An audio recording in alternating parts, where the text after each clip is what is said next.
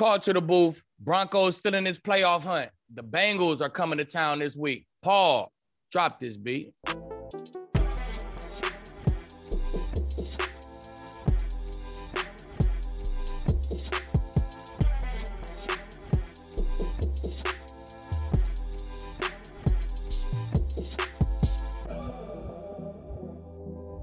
Harrison Sanford, Aqib Talib, call to the booth right here on Altitude TV if you're in the Rocky Mountain region. And shout out to everybody who subscribed to us on the podcast feed. Obviously, a big time win for the over the Detroit Lions this past weekend for the Broncos, keeping them in the playoff hunt. But uh, that win uh, came in after the passing of Demaryius Thomas, one of Aqib's former teammates. Uh, I think we should just talk about uh, what DT meant to you, Aqib, not just as a teammate, but as a friend, uh, before we talk about anything uh, that happened on the field this past weekend for the Broncos.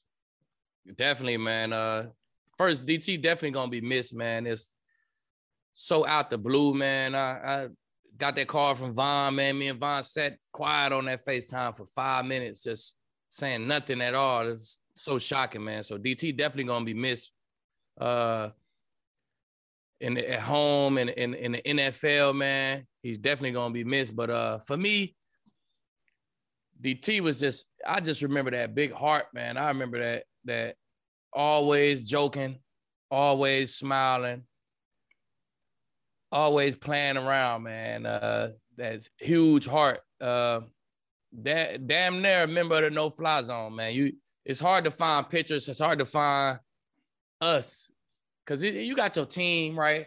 And then you got like us, us meaning the guys we stayed at. We almost lived at Vine House, man. It's we got our own codes to get in there. We always over there.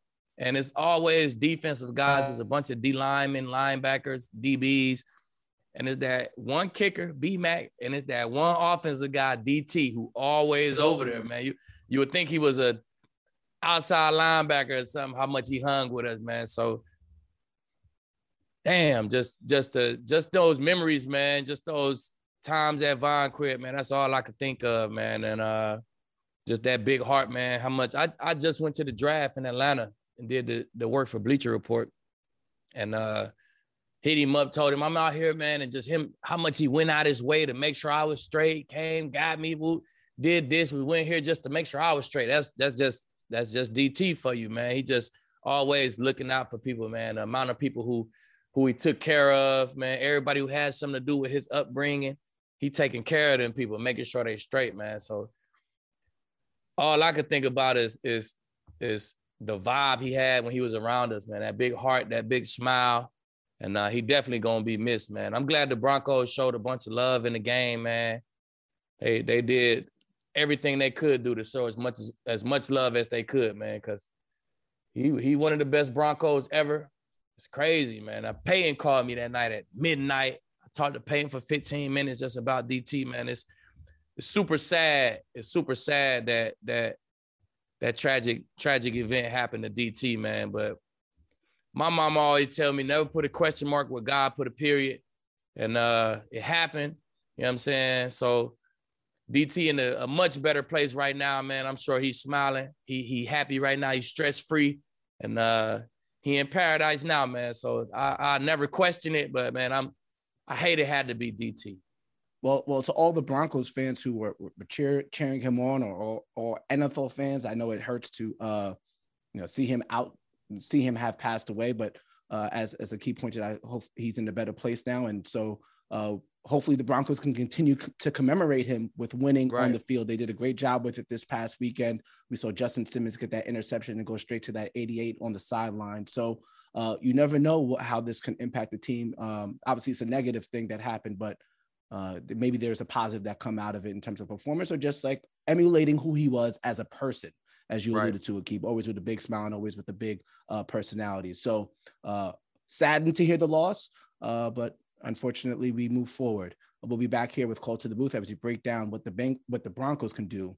with the bengals coming into town next week Back with more call to the booth, Harrison Sanford, Aqib Talib. We're looking ahead to this weekend's matchup for the Denver Broncos as they host the Cincinnati Bengals Big time matchup in our previous show this week. Aqib awarded the Broncos back in his no fly zone uh, rankings as the number five team. And this is a great opportunity for them to solidify that standing as they take on Joe Burrow, Ja'Marr Chase, Tyler Boyd, Tee Higgins. Uh, pretty impressive passing attack there for the Cincinnati Bengals. Uh, what do you do if you're on the other side of the ball and you're the Broncos keep? Keep them guys on the sideline, man. You do what you did this past week, and you tote that rock, man. You you think they had 40 carries between the two running backs, man. A bunch of yards, probably 200 yards, three four touchdowns.